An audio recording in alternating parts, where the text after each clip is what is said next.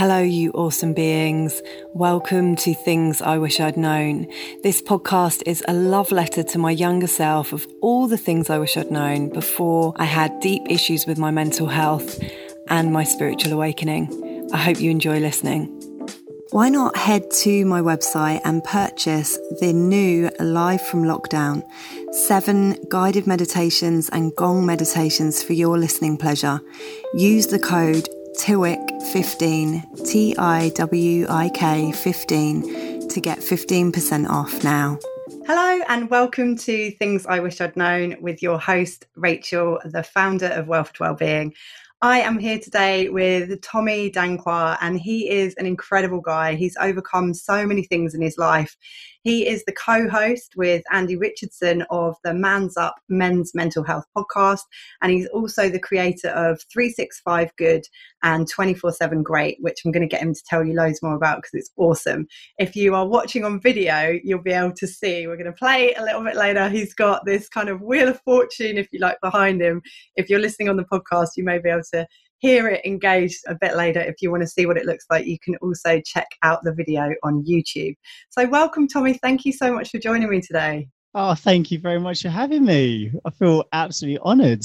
Oh, it's a real pleasure to speak to you. I think the work that you're doing is really important within mental health. I think up until quite recently, men's mental health has been not focused on as much as it could have been.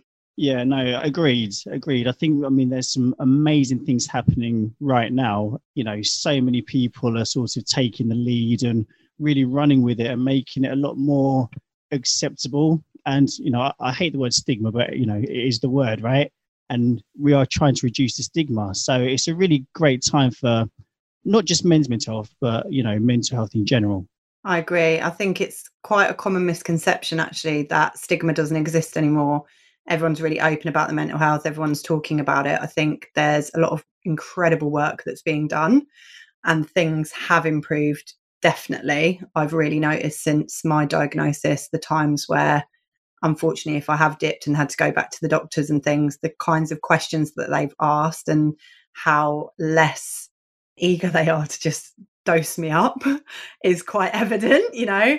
And so I think there's definitely good work happening, but I think that stigma is going to take a lot longer to iron out because it's cultural, it's societal, it's there's so many layers to it that I think on one layer we've started to chip away at that stigma, but I think there's lots of layers where it's still very evident. Yeah, well, I mean, you know, there's the saying, isn't it? Rome wasn't built in a day, and I think it's going to take a while for us as males, as men, to actually really get on board with this. I mean, even now, some of the people that we're speaking to through the Man Up Men's Mental Health pages, we get a lot of people like, you know, private messaging us and like, you know, this is what's going on. I can't tell anyone about this. And it's just, you know, the, the shame is still there. It is still there in in a lot of cases. And I think that's just something that we just have to continue to try to, you know, as long as the conversation's going and we're making it a lot more open, a lot more accessible, then that's only a good thing, right? Totally. I mean, this is why Wealth of Wellbeing, I've always supported the Samaritans. Ever since I started the company, I've given 10% of all my profits to, to Samaritans because they have saved my life with it. And I'm not even exaggerating on like a number of occasions. And I think partly what works so well about Samaritans is you don't know who you're talking to. They're never going to ring you back and say, like, oh, how are you feeling since last Wednesday when we spoke? Or, you know, chuck something you said back at you in an argument later on. Or, you know, like there's none of that stuff. It's just like you can literally say whatever it is that you need to say, be as open as you want without the fear of hurting someone's feelings, scaring your family or your loved ones or whatever, or having it used against you in some way shape or form later on down the line. You can just literally bleh, puke it all out, if you like, verbally, yeah. and then put the phone down, and and you never have to speak about it again, or you never have to. But you've actually been able to to verbalize that and be heard. And I think a lot of the time, most people we just want to be heard. You know, you want you want someone to say, "I understand," or "Okay, that's you know, I hear you." It's so key. It really is so key because you know it's true, and we're talking about stigma, and we're talking about embarrassment, and if we're speaking about men, quite often we're talking about male pride, and what we were taught or what we were not taught. And to admit that you're struggling or to admit that things aren't going right, it's a, you know, it still sometimes can be a real taboo thing. So, yeah, God bless the Samaritans, you know, absolutely God yeah. bless them for giving um, that outlet for people. I want to give people a bit more of an intro into who you are, Tommy, and how you came to do what you're doing now because you're doing some incredible work and i think your story really needs to be heard and i think it's a you know a good story that a lot of people relate to as well so do you mind giving people a bit of a background onto how you came up with these incredible ideas how you came to set up the podcast with andy yeah absolutely so i guess like a lot of people i basically i grew up in a dysfunctional home so I guess already the foundations were set for what was going to, you know, come. Dysfunctional home, absent father. I mean, absent in distance. He was always there, emotionally available to me, but he wasn't there, as in, you know, physically. And sort of growing up, I guess I sort of developed a sense of very, you know, low self worth. And I ignored it because, like a lot of men, I wasn't taught how to communicate. I had an alcoholic mother, so I became a codependent. So anything that I was feeling, I wanted to keep to myself as long as my mother was okay and as long as I was trying to protect my mum. So not talking or not having the tools to communicate and not feeling that I was able to or worth, you know, having my side of the story heard, it sort of snowballed. So I spent lots of my teenage years and 20s hiding from, you know, what I was really feeling and stuff like that, just sticking my head in the sand. I guess depression had kind of played quite a key role in my life, but I didn't really acknowledge it as depression, just acknowledged it as my life's not how, going how it should be. You know, if I had more money, I'd be happy. If I had a girlfriend, I'd be happy. If I wasn't worrying about X, Y, and Z, I'd be happy. So I didn't really associate it with depression, I guess, at the time. I just sort of plowed on masked it with drinking and partying and you know recreational using drugs because that made me feel good and if i was doing that i was cool and i wasn't thinking about anything else i think there's a lot of that i think if we can just pause there for a second because i think a lot of people will resonate with that and i think there's a lot of self-medicating happening and a lot of people that don't realize i mean that was definitely part of my story as well and actually when i look back i'm like oh okay i totally get it now like I was seeking out these environments where a it was quite chaotic because that's where I feel at home in, mm, in mm, yeah. quite chaotic environments. I was searching out situations where I could socially acceptably drink heavily and you know go and party and basically then I didn't have to think oh I'm depressed I could think oh I'm hungover exactly everyone feels like crap for half exactly. the week when they've been on a bender all weekend and you don't yeah. really have to then look at what's underneath it and also you don't have the time to look at what's underneath it because you're either at work pissed or asleep so you don't it's like yeah and i think it works for lots of people and i mean it worked for me for years mm-hmm. and i thought i was happy and i sort of felt socially accepted because oh you know we're all doing this together and these this is re- this is the good times and nothing can touch us and and it was great for a time. I don't have any regrets about it. I, you know, it was, you know, everything that's happened led me to where I am now. And all of a sudden, I saw I've met a girl, and she was amazing. And then we had found out she was pregnant. So all of a sudden, the partying sort of slows down or stops. And then I think, like, you know, most people who realize they're about to become a parent, it sort of, you know, everything comes to light. It's like, oh my God, I start asking yourself questions. What kind of dad am I going to be? I've not done this. I haven't got this. I've not got a house. And all those things that are quite natural, I think, come rushing forward. And then all of a sudden there's a new life there that you're responsible for. And there's these emotions that you just have not really experienced or you don't know how to deal with them because all of a sudden you're not using alcohol or drugs to suppress them and you need to sort of deal with it. And that was, I think, you know, whereas a lot of people say the greatest thing in my life was my kids being born, and yes, it was. It was also one of the hardest things in my life because I just had so many questions and all of the demons I'd locked up about how I was brought up and my upbringing, my fears about, you know, the mistakes I didn't want to make, the man that I wanted to be, could I be that man? They all just came out and all of a sudden I had to deal with this. And, you know, what do all men do? You know, well, I've got all these things I need to deal with. What will I do? I did what all great men do is I stuck my head in the sand and I and I ignored it because that's what men do, right? I didn't have the tools to talk about these and communicate it. I didn't know what was going on. So I just put it down to, oh my gosh, like everything I did is a new baby. Life is changing. It's just, I'm just stressed. I think that happens for a lot of people as well. I think children, I mean, I don't know, I'm not a parent myself. I've got a couple of very gorgeous nephews that I love dearly and lots of friends that have got incredible children. So I guess I have a hand in it, but I have no idea and I can't even pretend that I know what it's like to be a 24 hour parent. You know, it's, it's a lot of work. And I think it's also a big catalyst for a lot of people because, like you say, and I see this a lot with my clients, you know, that they're often trying to provide a life for their children that they didn't have. You know, so if they've had some kind of trauma or something that's happened to them in their childhood where they've either been abused or treated in a particular way that wasn't enjoyable, they will go out of their way to try and create the opposite of that for their child because they're like, there's no way I'm going to put them through that. However, if the child isn't grateful, because the child doesn't know any different, so they don't know what it's like to have an alcoholic mom or dad or be beaten or, you know, whatever the situation might have been, right?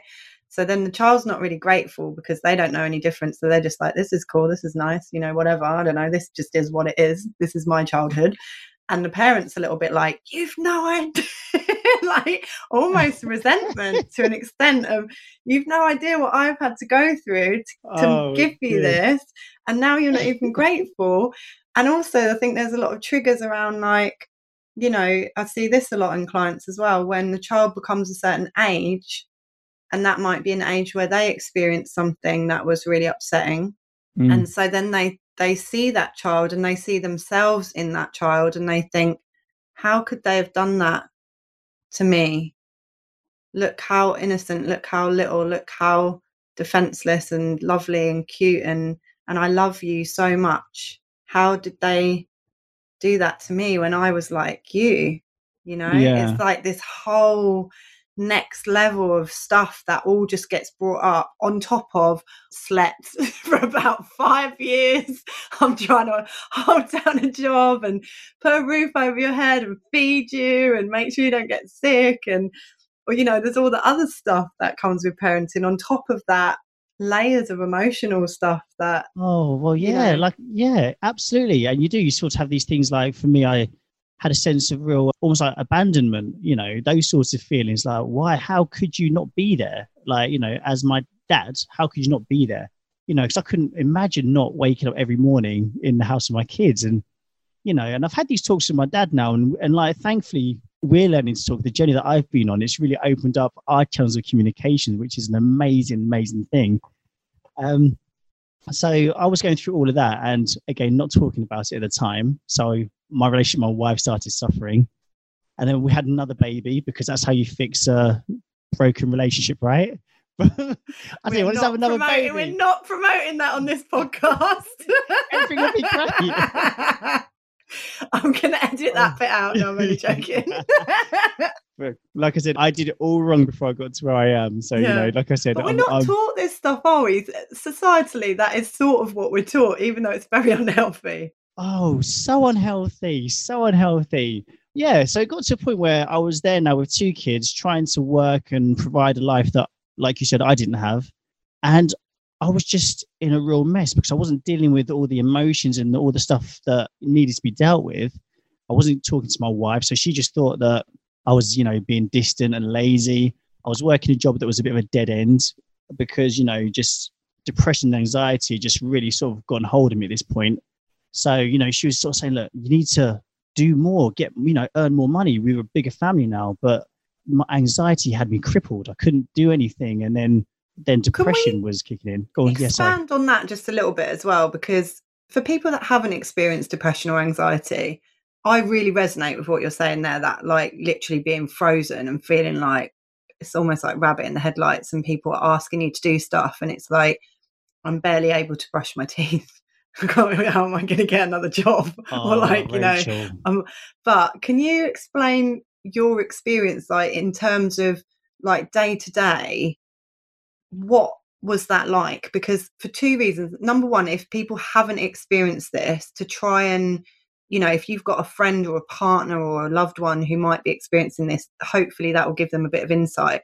But also, if somebody's listening, what you said earlier about how you were depressed and you didn't realize, that is my experience as well. And I think actually, if I'd have heard more open communication about what day to day that was, I might have recognized it earlier and not had my breakdown. So, do you mind just sort of you know day to day what that might have been like for you at those times Yeah, absolutely. So it's kind of liken it to getting out of bed and just feeling this dread, you know, just like, oh my God, I've got to do this again. I have to go to work and show up. And then, you know, I think I'm a good actor because I, you know, I'd go to work and, you know, put that, it's like the, you know, the face of a clown or tears of a clown, laughing and joking. And oh, I was the center of attention and the life and soul. And inside, I just felt empty, like worthless, you know, just completely hopeless and just a feeling of constant dread. You know, it was constant dread. I'm letting my wife and my kids down. I'm letting myself down. I'm letting my parents down. Everything that I thought I would achieve and do, I just wasn't able to do it. I often say that just existing was a real effort. And I remember just, you know, and in my lowest, at the lowest point, and I think this is one of the catalysts as well, actually. My son was about 18 months old.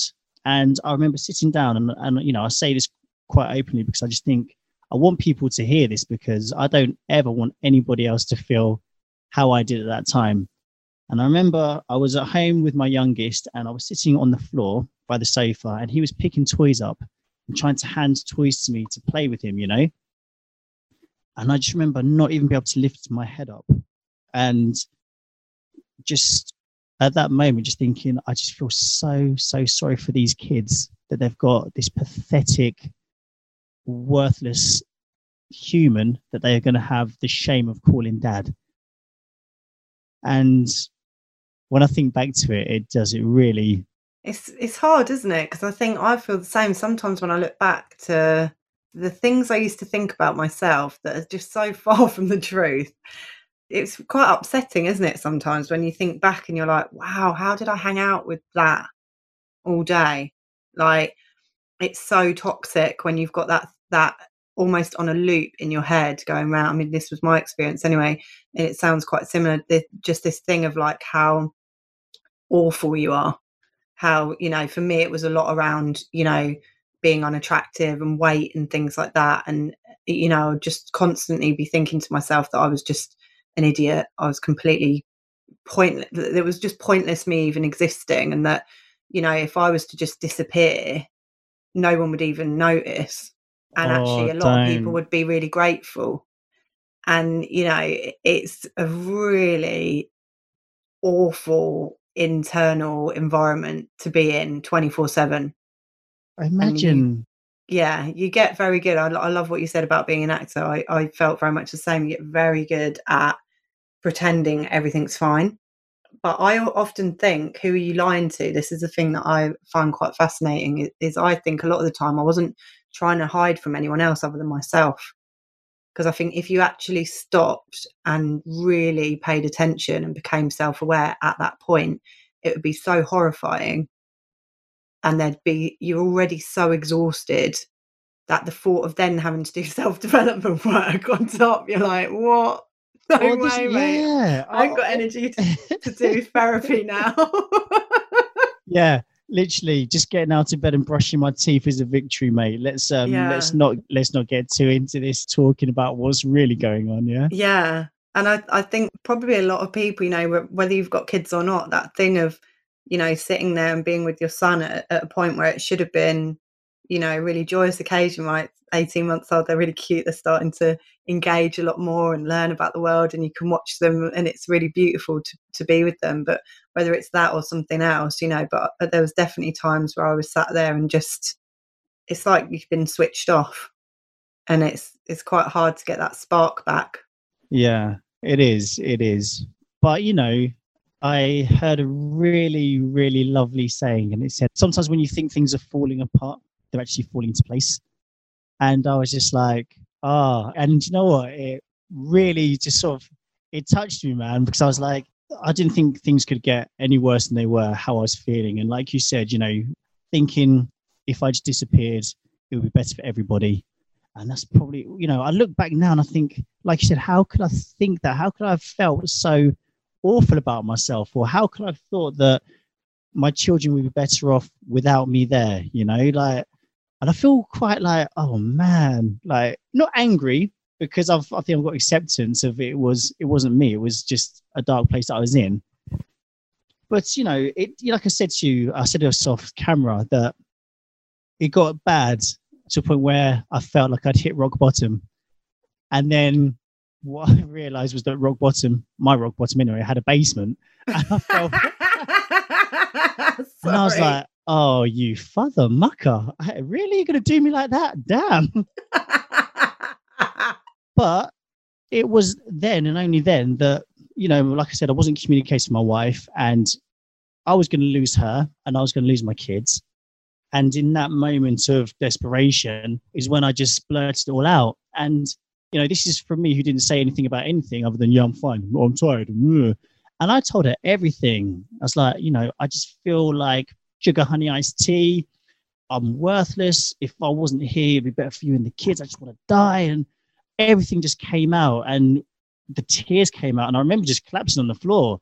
And I remember her looking at me. And one of my biggest fears was that my wife, the woman who I'd sworn to love and protect and take care of, was going to look at me and think that I was not a man. And and you know, I always say if there's one thing that anyone takes from when I talk or when I tell my story, is this: she looked at me and for the first time she got it, you know, and she didn't look down on me and she didn't judge me or question me. In fact, if anything, it was like, wow, like, thank you for letting me in. Thank you for letting me understand, you know, because where I was depressed and I didn't want, I wasn't motivated. She saw it she saw it as me not being motivated or me not wanting to do anything the anxiety that was sort of stopping me from just it was like the fear of God, you know, asking me to do anything other than what I knew I could do comfortably.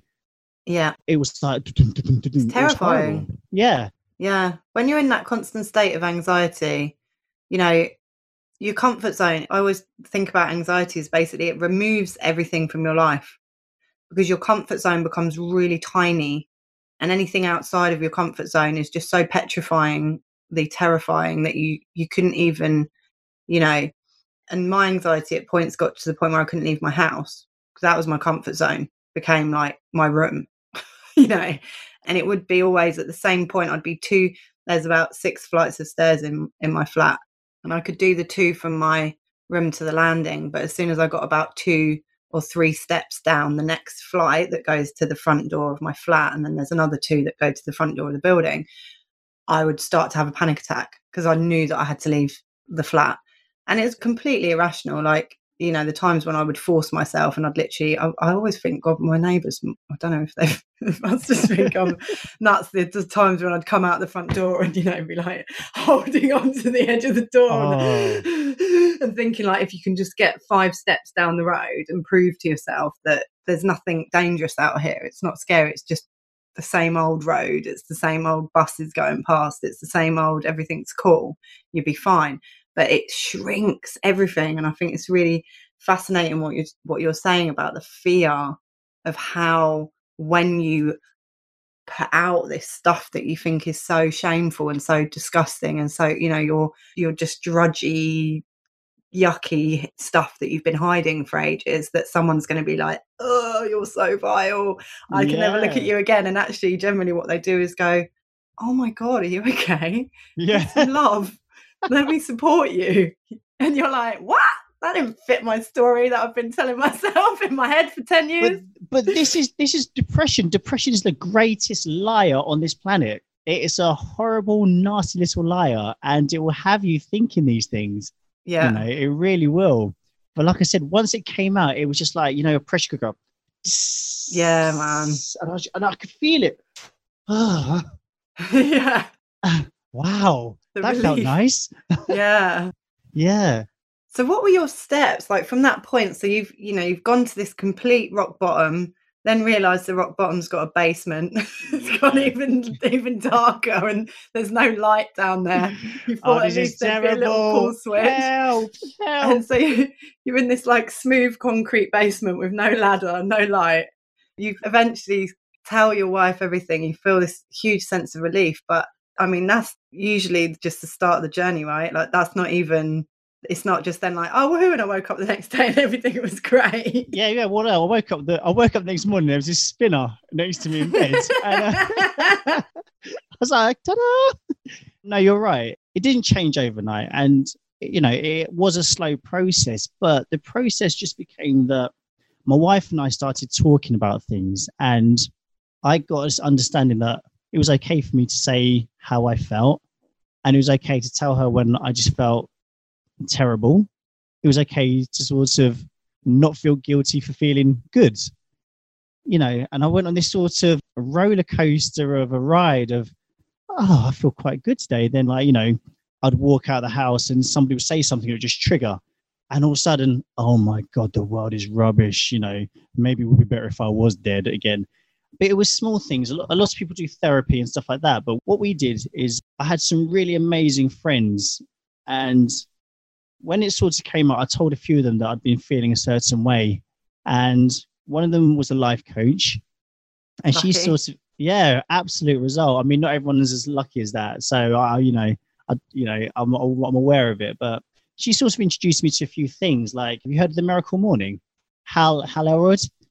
And just, just sort of, I started to introduce a few practices like that into my life. You know, waking up and doing meditation and reading something positive, doing some exercise, and all these things just really gave me a small boost.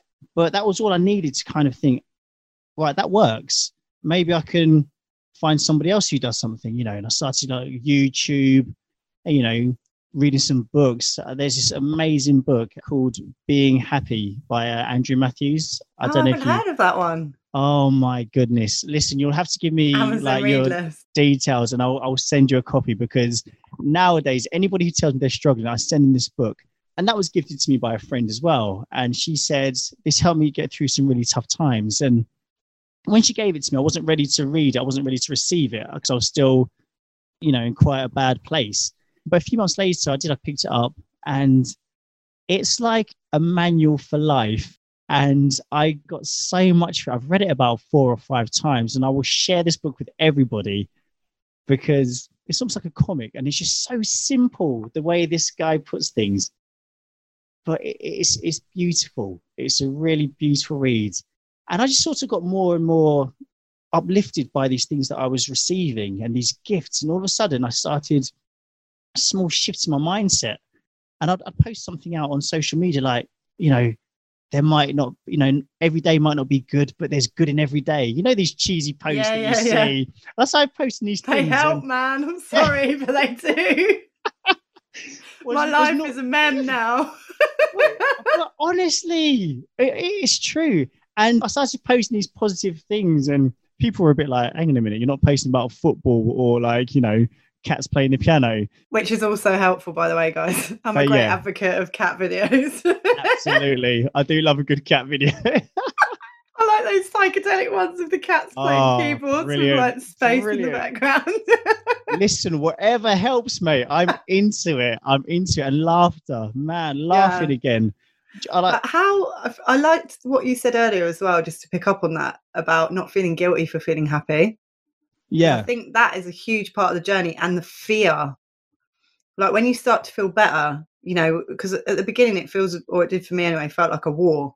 You know, it was like my life was like a war. I was like at war with this thing that was trying to kill me, literally. And and it was my job to kind of like fight this thing, this invisible thing that was trying to kill me and keep myself alive. But then after about a year or two of doing that and like not jumping in front of every bus that it told me to jump in front of and all that stuff, which was just nightmare, you end up in this weird, or I didn't know, this weird sort of void where I didn't really want to feel anything because I didn't feel bad anymore. And that was good. But I didn't want to get too happy either because I was so scared that the fall from the happiness to the depths of where I knew I could go Preach. so far Mhm. that I'd rather not ever feel happy again. I'd rather just stay on this plateau of like nothingness. So I wasn't sad, but I wasn't really happy either. But that was fine because it felt like kind of safe in a weird way. Because it's like I'd rather be this sort of like slightly numb, not really anything, no man's land of emotion than joy and happiness and excitement. And then who knows how long that's going to last. And then that plummet. I don't even know. You know, if you've never been depressed, I don't think you can you've got no idea. Like we've all been sad, and people that have experienced grief might have experienced something similar. But I've experienced a lot of grief in my life as well, and I swear depression is like next level. It's, I remember when I had my diagnosis, and I've got a friend, a, a good friend of mine, and she's got bipolar. I rang her up afterwards and just apologized profusely for the amount of times that I'd been to her house and been like, "Oh, come on, babe, just have a shower," or like, "What are you doing all day? You could just cleaned your house; it'll make you feel better. Let me help you. I'll clean. I'll help you clean up." You know, and those kind of things that now I realize how ignorant and horrible that is to hear because you're already feeling completely shit. And I apologize. I just rang her and I was like, "Oh my god." I had no idea. I'm so sorry. And she said to me, I'm sorry that you're ringing and apologizing because it means you know what it's like Oh. and I'd rather you I'd rather people said that stuff because it means they don't get it. and, that means that they haven't had the unfortunate experience of it, you know. And I think there is that guilt in that weird bit when you start to like get happy again and you f- almost feel guilty or worried or uh, it's like this dance of wanting to be in a good place and be a happy person again but also being like oh But it What is if? scary. It is Yeah. scary. It really is. And like, you know, I remember just thinking, you know, when I was in in the thick of it, just I just wished I felt different. You know, I didn't care, like you said, I didn't care what it was. I still want to feel like this. this. Because I don't, you know, I don't want to feel this. yeah And then, uh, yeah. But that was it. And like I said, I started posting some positive stuff because I felt like, oh, I'm being a bit brave. I'm being enlightened. And this wonderful, amazing human being called Andy Richardson sent me this message and said, mate, I didn't know that you were going through that. Like, I've been sort of dealing with anxiety for years. And, you know, I've been thinking about doing a podcast, but I've just not known what to do. Like, would you like to maybe have a think about it? And by this time, I was sort of posting things. I knew that I was feeling better and I was feeling stronger. And I felt, and I think one of the biggest things was I felt I'd felt brave enough to actually put out there that I'd been depressed. And that was a really massive, massive step because everyone knew me as Tommy the party boy was out on Friday, didn't go home till Sunday. You know, wherever I was, it's like, yeah, boom. But the, you know, the real, the real truth of it finally was out. And it was just really, it was quite liberating because it wasn't people judging me, but like you, you know, I had friends that came to me and were like, I'm really sorry, like one of my best friends, AD, you know, I'm sort of jumping the gun a bit, but we did the podcast and it was a real sort of, it was a real, it was scary because although I'd sort of been posting a few things and I'd said I've been depressed, actually going in and sitting in a room with Andy, who we were, we were sort of associates, but we were not friends, but we just said we're going to be really honest and just talk about everything. And we did. And we just put it all out there. And then I just had, again, the fear like, oh, Oh, my man. gosh, I've just shame done this. hangover. Yeah, my mom's gonna hear it, my dad's so- gonna hear it, and you know, I'm gonna worry everyone, and then like everyone's gonna think that I'm this, and, and I had all of that again, like, oh my god, but you Yeah. know what, sod it, I've done it, I've made a commitment to do this because I want to help people. and it's how many people you help. That's what i always have to focus on. Like when i put out i think the most recent time i had that i wrote a piece about caroline flack when she committed suicide because it really oh affected me. gosh, and it was the first time i really felt compelled to write about suicide and stuff like that and i wrote this piece and i was in a co-working space and my my friend was there and she went what are you doing i must have looked stressed i said oh i'm about to press publish on this blog and I feel sick. I don't know if to put it out. And she said, Do you want me to just give it a once over? And I said, Yeah, all right. And she turned it around. She went, Oh, you know, I knew Caroline. And I was like, I was oh. like, No, I didn't oh. know that. oh. and she went, She went, All right. I said, Oh, God, okay. Well, as soon as she read it, she went, Put it out. It's brilliant. And I felt so sick because I knew that people knew that I had depression. I knew that people knew that I had anxiety. You know, I talk about it publicly. I had done for two years at that point but not a lot of people, including I think some of my family members, knew that I'd tried to take my own life.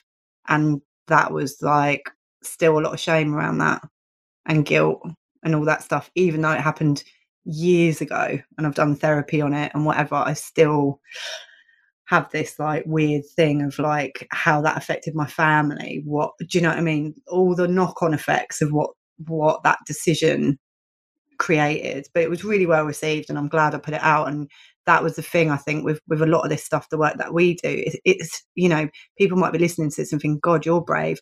No, it's terrifying. it's terrifying. It's not like an easy thing to do. But when I think about the amount of messages I get from people, and probably you the same, even people that I knew, like you're saying, your mate AD, whatever, like going, oh my God, me too, or my brother, or my cousin, or this person that I know, or oh, that made so much clarity for me around, you know, because people blame themselves, don't they? You know, a lot of the time.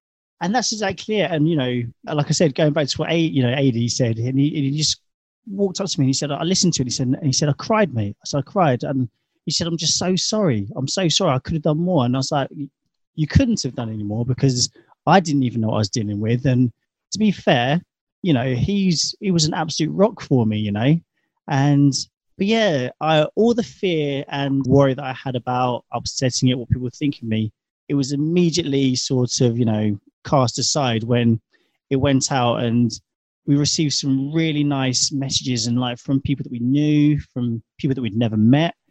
And it was just like all of a sudden there was a bit of purpose in my life again, you know, not just, you know, trying to be a dad and a husband and a wife, but I'd been through something and I've been dealing with it and I'm still dealing with it. You know, I don't ever say that i am yeah, I'm the finished article because I still have wobbles every now and then, but I embrace them. But just knowing that what I'm doing is making a difference to some people, it's just, it sort of gives me that, it gives me that fight. It gives me that energy when I might not normally have it, you know?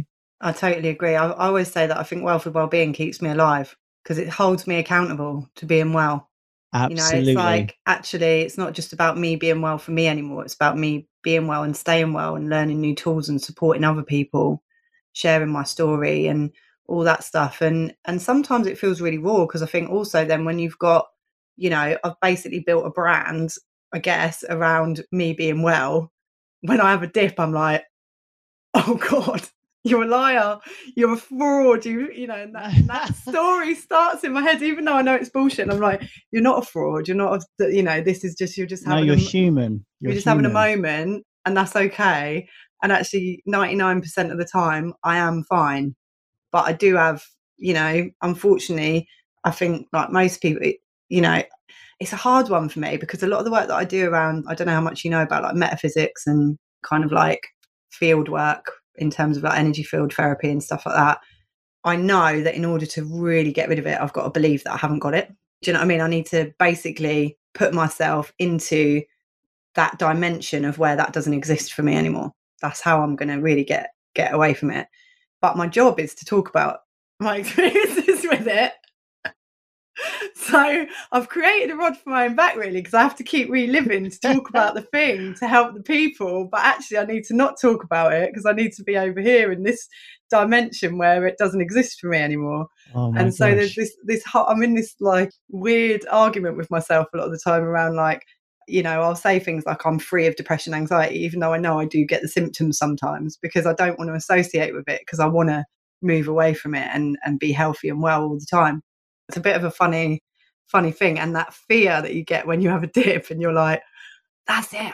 Do you not find that it makes you more accessible to people when i don't know how it works for you but you oh, know yeah totally but when just... i'm in when i'm in those moments i'm not me This is the thing I try and talk about as well with my parents because my parents are always like, "Oh, but you wouldn't try and commit suicide again, would you?" And I'm like, "I don't know. I wouldn't, but my depression might." Yeah. Like, I, I don't. I feel like it's not. It's not like my who I associate with who I think I am, whatever that even means in this duality, whatever.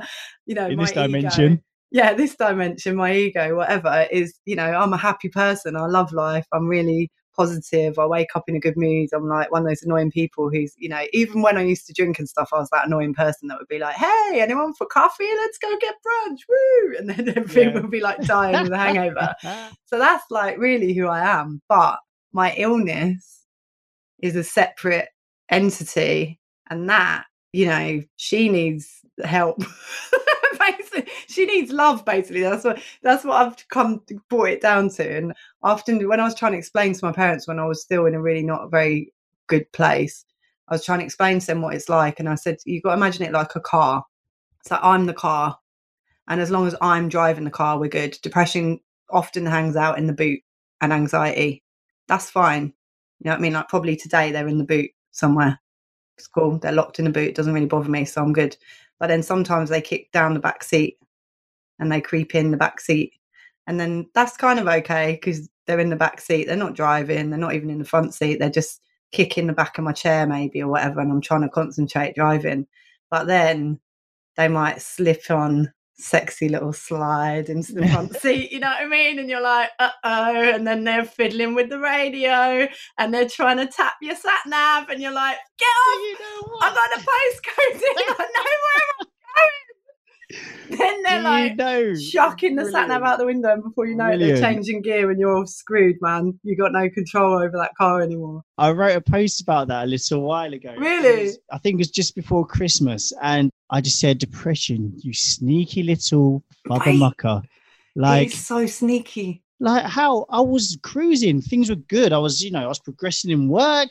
I was communicating with my wife. I was happy, and then all of a sudden, I'm just like struggling to get out of bed, or I don't want to talk about things, or you know, the, the same the, the old things were coming back. Like I'm just tired. I'm just tired, and I'm thinking, hang on a minute, I've slept. I'm, you know, I'm doing well. I'm doing things, but and all of a sudden it can be there, and it's just like, how did you get there again? What happened? What am I doing wrong? And then that guilt, like, like, like, how is this happening? I think almost as well sometimes, and I mean this in the most positive way, but like sometimes now I'm like, you've got all the tools, you teach this, Bang. you've helped all these people, and you still can't bloody get, you know, and it's it's like, but that's the illness. That's not me. Like me is going to me, me's going to depress me, sweetie. Have a break. Have some love. Here's a cup of tea. What do you need? Do you know what I mean? But depress me is like, you're so stupid. How could you get it down to this point again? Why? d-" and then you But- end up but with this you know what? argument you said, in your you head. said ego. You said ego before, and you know it really is that, isn't it? Because that will have you believing that you're a fraud, you're a failure, and stuff like that. But when you sort of step back and actually be like, actually, I've been here before. I can see what's happening now. I'm aware. So what works? You know what works. You know what you need to do. Yeah. Do you need to sort of get some more sleep? Do you need to stop, you know, working so hard? You need to tell your work, actually, you know what? I need to take a step back for a bit and give myself some time, you know, and it's and and again, not feeling guilty, having that self worth that you may not have had before. I always think of it though as like if I had a physical disease. So if I had a physical disease, if I had diabetes, let's say, right? And so this is how I look at it is like if I had diabetes, I'd have to take insulin every day. I'd have to have my injection every day or whatever, right? If I was insulin dependent, I realise there's other types of diabetes available. Hopefully, you haven't got any of them. But let's just say that because it's a good analogy, right? So you're, you're taking your shot every day. If I stopped taking my insulin or I just dropped down my insulin intake, so let's just say, I don't know, for whatever reason, I just decided I'm only going to have half a syringe a day instead of a whole syringe, right? That's going to have an effect on me. I'm going to feel, start to feel pretty ill pretty quickly. And if I stopped my insulin, I'd probably be hospitalized, you know, quick, right? For me, my medication for my mental health because I, I don't take pharmaceutical medication at the moment or i haven't done for qu- quite a few years i'm not anti-medication i think it can be a solution as part of a healing process for a lot of people And so, and I think there should not be any shame in that either if you do take medication, because I think often there's this whole weird paradigm with like getting off your meds and getting back to normal, when actually for a lot of people, it's literally the difference between life and death. So if you're listening to this, I'm not anti meds. You stick to your program or whatever works for you, you know. Yeah, but yeah. for me, they didn't work for me. They worked for me to a point, but I never got really well on them. I felt numb and weird and not like myself. I didn't like it. So I worked through that. But my now medication is I meditate every day. I journal. I tell myself really nice things about myself all the time, like all the time, all day, every day. I have this, I'm constantly saying, You're beautiful, you look amazing, great outfit, you're clever, look how well you've done with your business. Sometimes I reread. God, this sounds so egotistical saying that out loud. But sometimes if I feel low, I reread the testimonials from my clients to reinforce to me like why I'm doing what I'm doing and how much that's helping other people. I eat a relatively good diet. I try and exercise. Uh, I struggle with that, but you know, I run and do this fitness classes or whatever at home. I do yoga when I'm not on lockdown and I can get to a class. You know, like, but that's my medication, right? And when I cut down my medication, so I'm not telling myself really nice things. When I look in the mirror, I'm like, oh, you're a bit tired, babe. You know, or oh, is that spot? Grey hair. Ooh, chin hair. Chin hair. No one warns women about that either, do they? If you're listening, man. you're like, I can't wait to get over my acne when you're a teenager. No one tells you you get wrinkles and chin hairs Wrinkles when your acne hair. goes. It's like, Christ, give That- me a that's what break. should. That's what this episode should be called: wrinkles and chin hair. That's like, give me a break, man. But the equivalent is, I'm going, I always go off on topic. I can't imagine what it's like to actually listen to this podcast. it's like, sorry, everyone. Don't apologize. But the Make no equivalent is, apologies. right, you're, you're having your insulin if you're diabetic. If you were to cut that down, you would feel ill. And it's the same, like, and and this comes over time because also what I did at the beginning, I don't know if you had a similar thing. It sounds like you did. That you you start to come out of the depression. You're like, right, I need to change my diet. I need to change my job. I need to change my friendship group. I need to change what I do for fun. I need to stop drinking. I need to stop smoking cigarettes. I need to. There were so many things that I needed to do, and it was all really urgent. I'm going to take up yoga, and I want to meditate, and I need to start practicing these affirmations, and I need to, you know, go to therapy, and and it was just like this overwhelm. You're already in that thing of the impossible task is brushing your teeth, and suddenly you're adding 15 or 20 things to your to-do list that you've got to keep up with you know running and this and whatever and it just feels overwhelming and my self-care routine now is pretty in depth but i'm 6 years into my journey. So i've i've you know nailed one thing and then added another thing and then added another thing and added another thing and i think that's it's really important to stress to people to just find one thing one thing that makes you feel better and just start doing that and just do that a little bit every day. And then when you start, when you've got a bit more energy and you feel a little bit better, add another thing. But when you start feeling really good and you've added all them things, don't start taking them away like I did. you haven't completed it. It's not like a game show. you get to the end and you can go back to all your habits of drinking and partying and whatever. That's what made you Yeah. ill.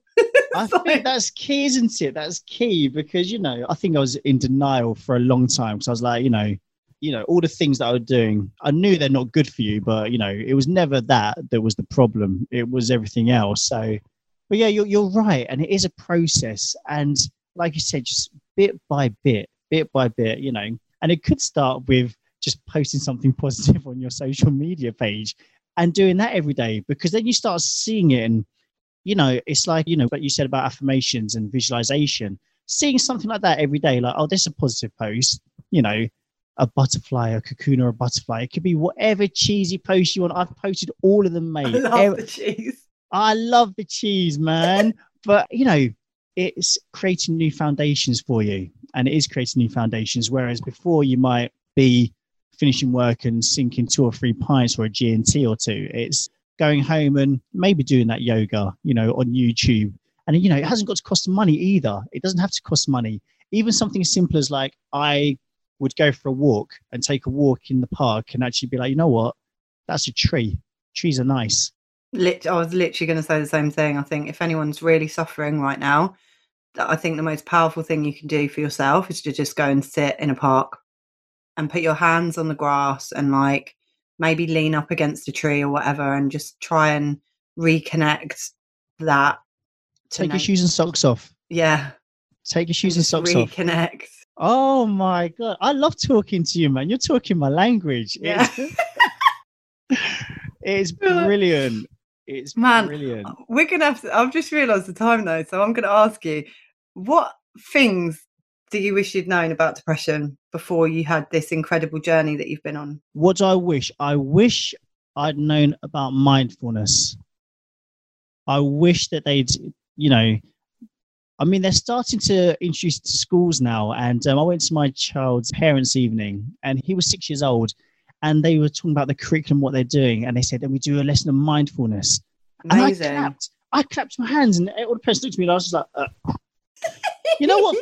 the shame again. Yes, yes." And I. I was like, "Well done." I said, "I like that," and I just think it's so important because we're taught about academics, we're taught about you know being successful and what successful is, and man, could you imagine like you know, I always say a few years ago, the happiness that I get from, you know, sitting in the garden and just getting a bit of sun on me, rather than being in a booze or a club, you know, getting mashed up and, you know, trying to chat up women.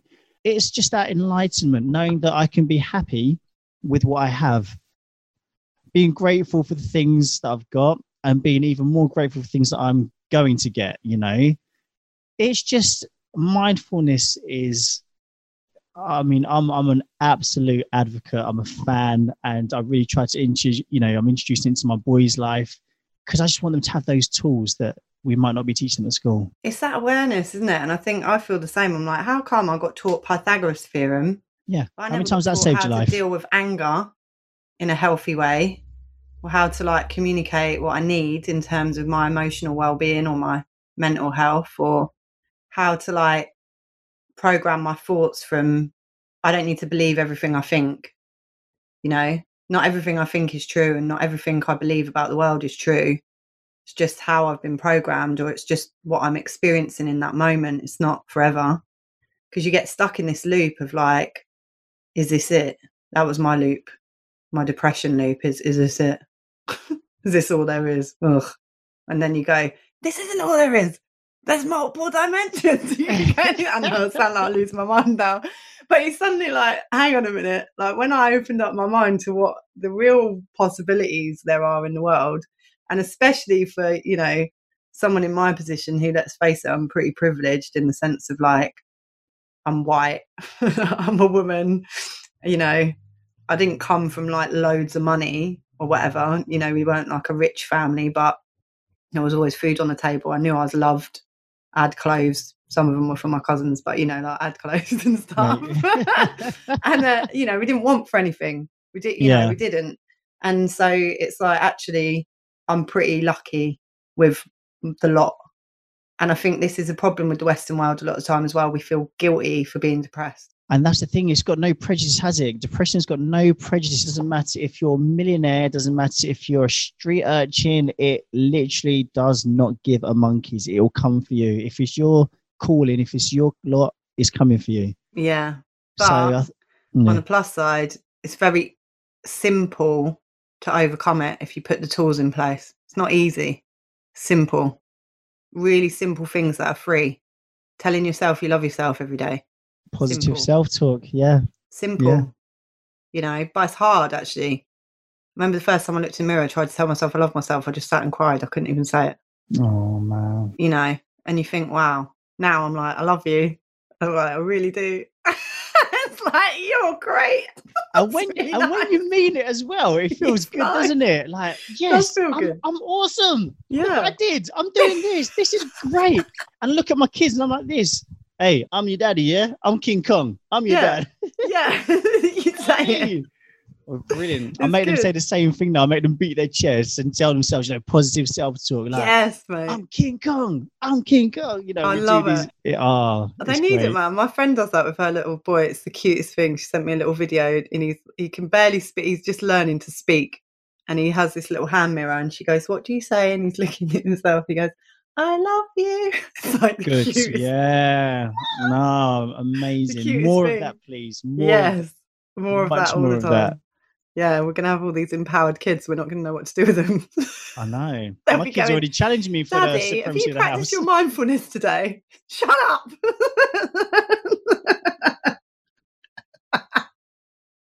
Honestly. what do you know? I know everything. I'm enlightened.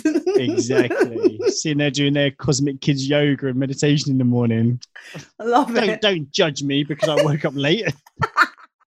What have I created? Conscious ah. kids. brilliant. I love it. brilliant. I could talk to you all day. Tell me a little bit about 365 good and 247 great because we this podcast is going to be like So how long hours is it long. meant to be? Podcast meant to be what, 30 minutes? We are waffling on. Sorry, I do that. I do that. I love I'm loving it. I don't care. Right, okay, so look, just I'll, I'll try and be quick because I know I'm a conscious of time. So three, 365 good 24 7 great. It's an idea that just came to me because I got better. I felt better and I wanted to help people. We were doing the podcast and everything, and it was really, really good. And I felt so proud what we were doing.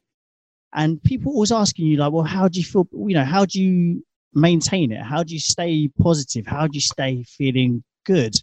And so I started thinking, I was like, well, when I do good things, I feel good when I do something that's bigger than me, I feel good, like having a sense of purpose.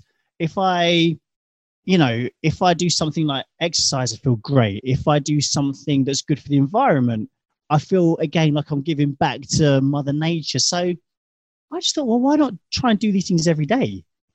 And I created this spinner, and it was really basic. It was like do a good deed, do something good for the environment, do something good physically healthy, do something good for your mental health and I span it and I did it with the kids. It was a little project. So every day we'd do something small. And um, I was like, this is actually really good. So I started recording it and sort of sending it out. And I called it 365 Good 24 7 Great. Because the idea is that you do something good every day for 365 days a year. And it gives you a chance to feel great Yeah. in that 24 hour period. it's really similar because when people talk to me about stuff, I'm just like, so you practice.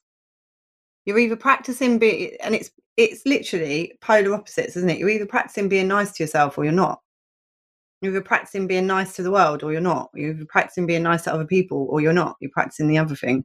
So it's like, what do you want to practice? Well, I'm going to practice being nice to myself. I'm practice being nice to the environment. So it's, it's kind of that.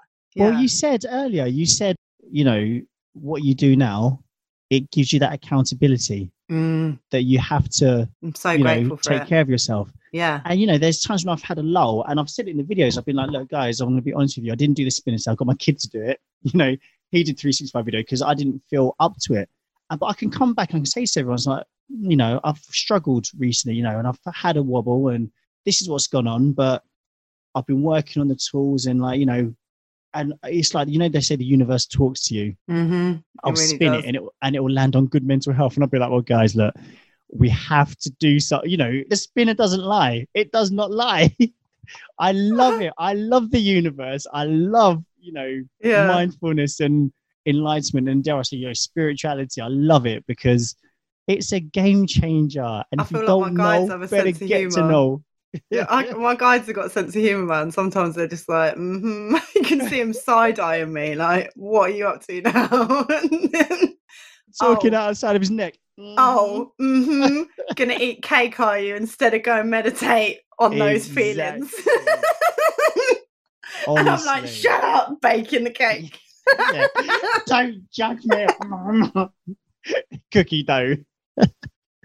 Oh, Literally. mate. so funny like because even when you've got the tools right it gets easier for anyone that's listening to this i mean i know that we're laughing a lot i can laugh about it now because i'm not in it when you're in it it's not funny and depression is a really serious subject but it's it's also you know it is funny sometimes because you're more in control of it and more empowered than you realize and i think that's often when i talk to people about depression i'm like you just got to decide. That's the step one. Got to decide who's in charge man. And you, you got to get back control of that car. That's the Tell you what, because right now you're not driving you know what i mean? And and that taking it- control. Is Yeah, powerful. It's, it's powerful, tough. and actually realizing that you know you've got, a you know, you've got the opportunity, you've got the chance, you've got the tools to do that. and that you're worth it. That Oh you're worth God. saving you know but that's the first bit and once you kind of got that bit of the battle done I'm worth saving, and I'm in control, then it's just putting all these other little things in place and just practicing them, or like you say, just doing one each day, you know, and just doing until you feel better because you will. It does get better, a lot better.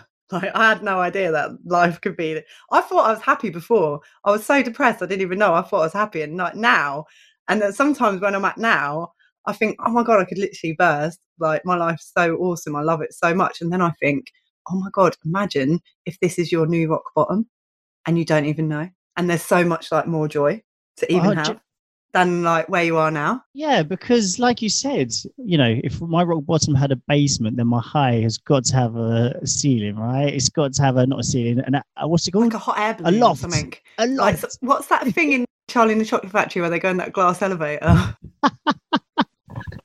exactly. and then you exactly. burst out the top of that. But I do. I feel like that now. Like, and I never thought I was going to feel like this. I never thought I was going to feel this good. And I, don't I swear, gratitude, man. So much gratitude every day that I'm just like, even when I some days, some days I wake up, I don't feel like, wow, amazing. But you know, most days I do. And some days, you know, even when I'm in a wobble, I'm like, I actually, I feel grateful for the reminder of how far I've come. So thank you for that. Thank you and I'll take that little reminder, I'll roll it up, and you can off, and I'm going to get right back to where I want to be. And yeah. you know, it's amazing. Yeah, you can. Once you've got the tools, it is a lot easier to manage. And I think this is a thing with medication. You don't learn tools with medication, so you're giving your power still to something else. And I think that's the thing for me is like when you actually learn tools and you actually start to unpick because a lot of people that are suffering with depression as well you know there's trauma there. It's not an accident. It's not like oh i suddenly got depressed out of nowhere. There's usually a root for it and actually then you go oh okay cool. Well that needs sorting out. That needs looking at. And that doesn't happen with medication. Yeah it might make you feel better but it doesn't actually solve the emotional issue. It doesn't teach you mindfulness. It doesn't teach you self awareness. It doesn't teach you how to practice being nice to yourself. It's, a, it's think, a sticking plaster, isn't it? It's yeah, and that's great. And it's great sticking plaster. You know what I mean? Like if you've got a cut on your arm or whatever, and you don't put a plaster on it, it's not going to heal at all. You know, so yeah, stick the plaster on, but also if it needs stitches, yeah, you know, exactly. you got to start.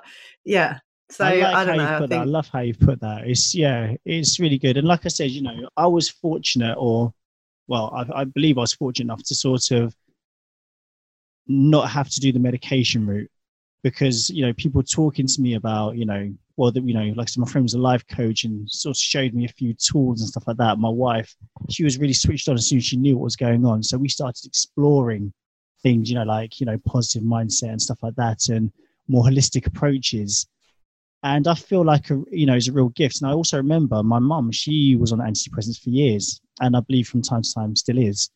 And it's like hard to get off them yeah. And i think that was always a massive fear for me. You know we talk about the universe and like our guides laughing at us. One time i was walking and i was like today's the day that i need to go to the doctors because you know this was the day that i'm not going to get through it and i was walking around aimlessly i don't know if you've ever done this just walking around aimlessly in this sort of bubble of what the hell am i doing where am i oh my and god i used to do it in tesco um, oh. The amount of times I used to, when I was depressed, the amount of times I'd go into Tesco's to buy food, I'd be in there for about 90 minutes and I'd end up putting the basket down in the middle of the aisle and just walking out because I'd been walking around for so long and I'd start getting really paranoid that people were like looking at me and stuff and I'd be putting things in the basket, taking things out the basket. Like I just couldn't make a decision on anything. And then I'd just almost be like, I don't even want to eat. I don't even know why I'm in here. What the hell are you doing? I'd end up just dumping the basket, like running out. So bad. But that's it, yeah. And I remember just doing this walking around aimlessly thing. And I walked to my doctors, and I remember being like, "This is what you have to do. You've got to go to the doctors. You've got to because you're not coping at home. You're not doing this. You're not doing that." And I went there, and it was bloody shut. I was like, "What?" Sorry, I shouldn't laugh. I was like, "Are you kidding me?" That's I the kind of thing. I was ready for help. Yeah, and it's like, nah, this isn't your path, mate. Computer says no we got another plan for you, mate. Oh, well, I'm so glad they had another plan. Me too. We're going to have to bring it to an end because I've got to get on another call. But I could literally talk to you all day. Where can we find you? Oh, people listen, I'm you? available. We'll, we'll, we'll do it again. We'll Let's do, it again. And for like, you need to come and talk to us maybe at Man Up and sort of, you know, give us a few pointers. We'd love to have you on. I'd love that. Am I like, do I have to wear a fake beard and like put on Yeah, a lower voice? Absolutely. That's the rule. All right, my name's Raphael Welford. Could have like an alter ego. Be great. Ah. Brilliant. Oh, I love it. So, if people want to find you, Tommy, where can they find you? Where can they listen to Man Up Men's Mental Health Podcast? How can they get involved in 365 Good 24 7 Great? Nice. Okay, so you can find us at www.manupuk.com. You'll find all the podcasts and links to our social media pages on there. We're very active, mostly on Instagram, which is again go. I won't bombard. Babe. I'll put all the links. Yeah, yeah. I won't bamboozle you with all. This. and again on Facebook, hashtag 365good 24 7 great. That's where the group is. I post videos there every day. I also post it onto the Instagram of Dead End Dads. But you know, on 365 good 24 7 great, it's not just about the video. You know, we really welcome you to come in and just post some funny things. If you've got any like, you know, cat memes, we love yeah. it. Mate, know. I'm in there. We're all about But it's just a place that we just try to just promote positivity and laugh and you know, it's just a nice place to be. And it's a really nice environment that I want to sort of like continue to sort of grow and share with people and just hopefully just give people that boost when they might not be feeling like they're at their tip top, you know? Amazing. Well, it has been an absolute joy talking to you. I can Oh. literally make this like a, a year long podcast where we just talk all day. But I've loved it. I Oh, like been Jimmy, thank you so much for having me. I really do appreciate it. It's been brilliant. I've loved it. excellent. Well, I'll see you soon. And thanks for listening, everyone. As always, you'll be able to find all the resources in the resources tab or in the links below. And I'll be back next week. See you soon. Bye. Bye. If you enjoyed listening, why not leave us a review? It really does help other people to find this podcast and enjoy it too. Feel free to share it with friends and family members that you think it might be useful to. Thanks so much for listening. See you next time.